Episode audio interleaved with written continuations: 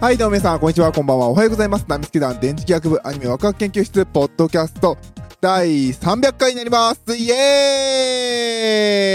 ーイはい、ということで、このラジオは二次元の面白さを語り合い、知っていこうテーマに、パーソナリティたちがそれぞれの視点で見たアニメの感想を語り合い、新たな視点を持ってもっと楽しくアニメを見ていこうというラジオ番組になっております。パーソナリティの電磁気役です。よろしくお願いいたします。はい、ということでね、あのー、皆さん、あのー、ありがとうございます。これを聞いていただいている皆様、本当にありがとうございます。皆様のおかげです。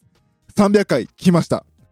いやー、毎週毎週、バカみたいにアニメの話して、300回、ついに来ましたね。ちょっとあの、感慨深くて泣きそうです。本当はね、本当はあのー、スターローセブンさんとね、天台さんと、まあ、ズームとかでもね、繋いで収録したかったんですけれども、すいません。あの、そんな調整をする余裕が私にはありませんでした。えー、これをもしも聞いているスタローセブンさん、天台さん、ごめんなさい。いや、本当はね、本当はやりたかったよ。本当はね、やりたかったけど、まあまあまあまあまあまあ、このご時世と、まあ、それぞれの住んでる場所と、スケジュールと、ね、あの、うまくはいかなかったんですけれども、まああの、いつかね、あの、3人がね、あの、元気いっぱいあって、アニメの話をするね、ラジオをまた皆様に届けられたらなと思っております。まだまだね、やっていきますよ。もうなんかやめ時を失いましたからね。まあ、あのーついに300回までやってきました。皆さん本当にあの、これまで聞いていただいてありがとうございます。厳しいお言葉もありましたけれども、えー、ありがとうございます。またね、これからどうしていこうかなとか方向性とかね、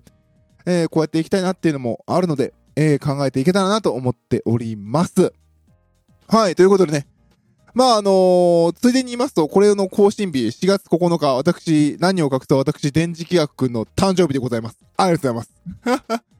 いや、なんか見事にこのタイミングに会ってくれて、ちょっと良かったなと個人的には思っております。はい、レベル36になりました。え？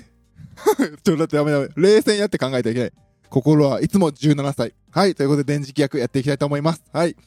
はい、ということで、えー今回はですね、300回ということでね、えー今回このタイトル、えー話していこうかなと思います。ラブライブ、虹ヶ崎学園スクールアイドル同好会2期1話の感想になります。イエイ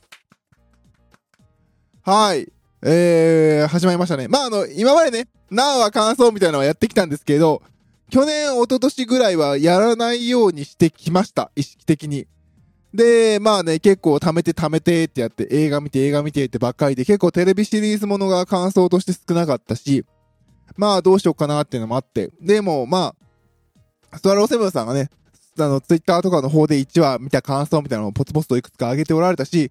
まあそういうのもいいのかなと思って、ちょっと再びね、ちょっと1話感想みたいな話をしていこうかなと思います。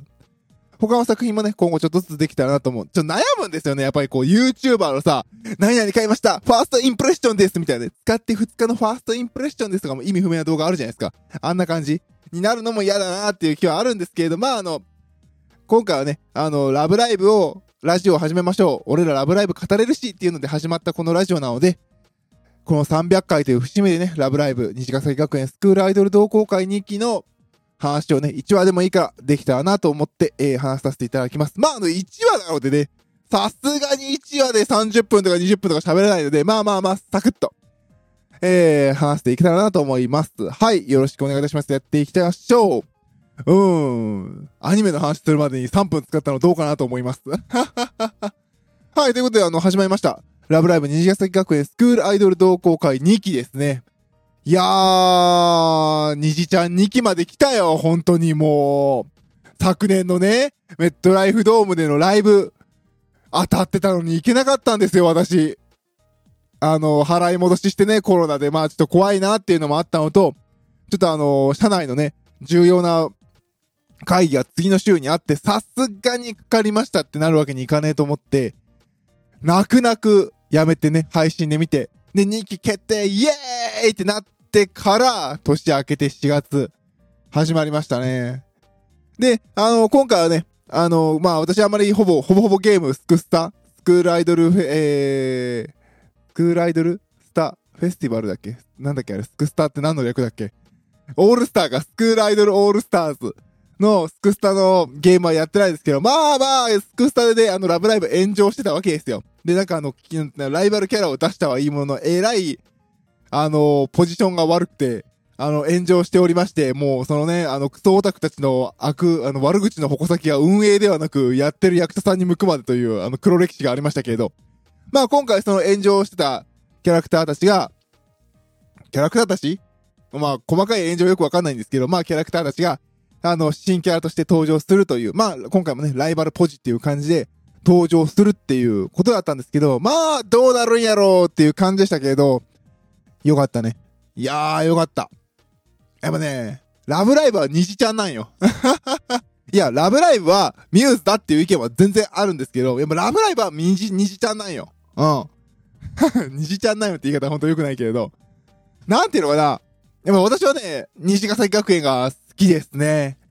うん。やっぱり、その前、私、私自身が、あのー学生の頃やってたのがスポーツが、まあ、あの水泳と競泳とかね、個人競技だっていうのもあって、まあ、なんでしょうね、やっぱ個人で頑張るべきところっていう感じが良かったなっていう。個人が頑張るというか、なんていうのかな。個人がちゃんと学生、高校生が自分のために自分の持った目標、自分の憧れたものに対して全力を注ぐんだっていうのが、やっぱりすごくいいなっていうのがすごく好きなんですよね。で、なんか、ニミュースはまあ、一番最初のスタートだからね、素晴らしく良かったんですけど、その後のアクアも学校を救うためとかになったし、リエラちゃんも、なんか最終回で負けた後に、こんな手伝ってくれたみんなのために、みんなの期待に応えるために、みんなのために頑張らなきゃってなってて、じゃあね、みんなのためじゃあね、お前のために頑張るや、みたいなね。そういうところが私のね、中にあったので、うん、やっぱ自分のために頑張る。で、自分が応援したいと思った人を応援する。それは、その人のためではなく自分のためっていう、そこから見つける自分の夢っていう、そういうところをしっかりと語ってる。うん、すごくすごくあの、高校生らしいかなっていう感じが個人的にはしましたね。まあもしかするとね、高校生の野球を打ち込みました、サッカーを打ち込みました、みたいなこう、チーム競技を打ち込みましたっていうのはやっぱりみんなのためとか、あのー感じになるのかもしれないんですけど、そうではない人種だって世の中にはいるんだっていうね。スクールアイドルをやるのにあたって必ずしも学校のため、みんなのため、あの子のために頑張る必要はないんだと。自分のため、自分のファンのために頑張るんだっていうところが、はっきりと描かれているところが、西ちゃんのいいところで、今回出てきた、あの、ライバルキャラたちは、あの、ランジュちゃんね、あの、話でね、まあ一番荒れたのかな。ランジュちゃんの話でね、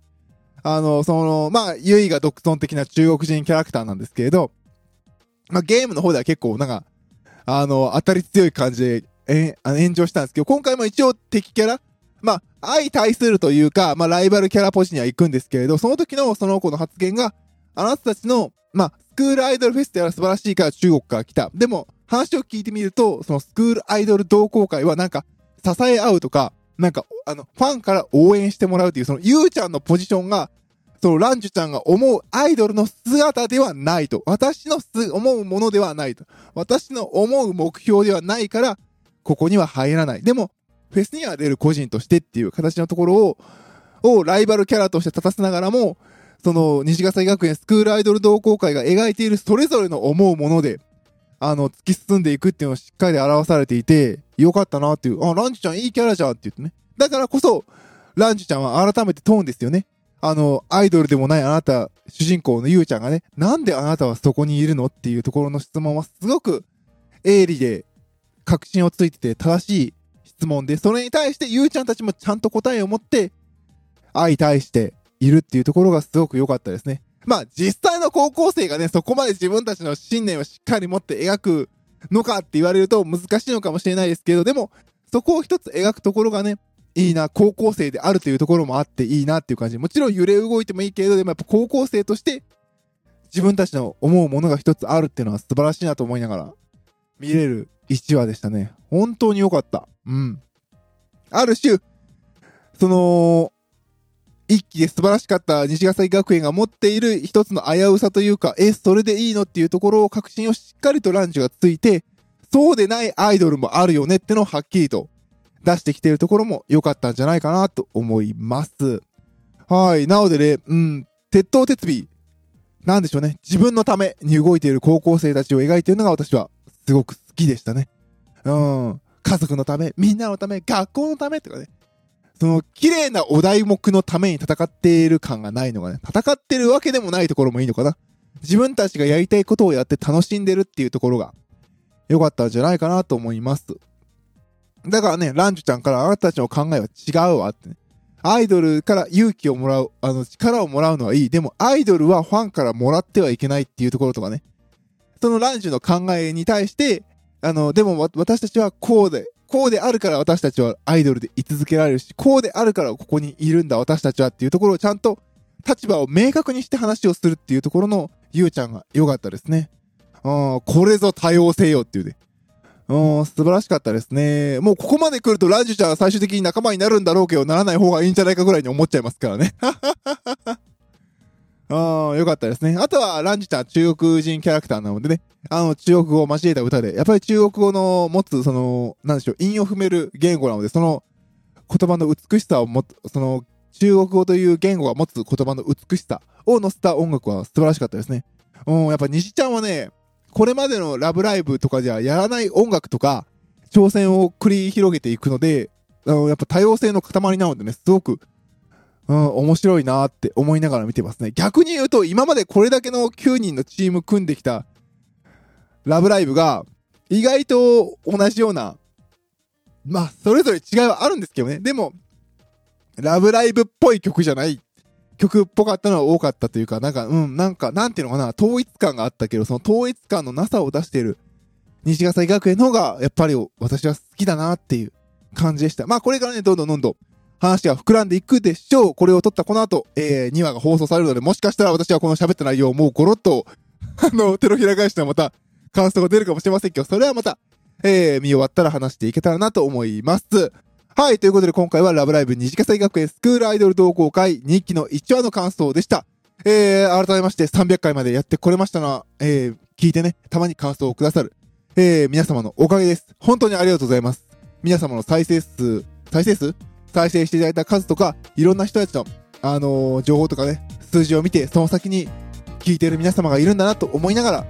話させていただいてます。えー、これからも、えー、くだらないアニメの話、ペラペラペラペラと喋っていくとは思いますけれど、聞いていただけたら幸いです。どうもありがとうございました。パーソナリティ電子契約でした。それでは、バイバイ。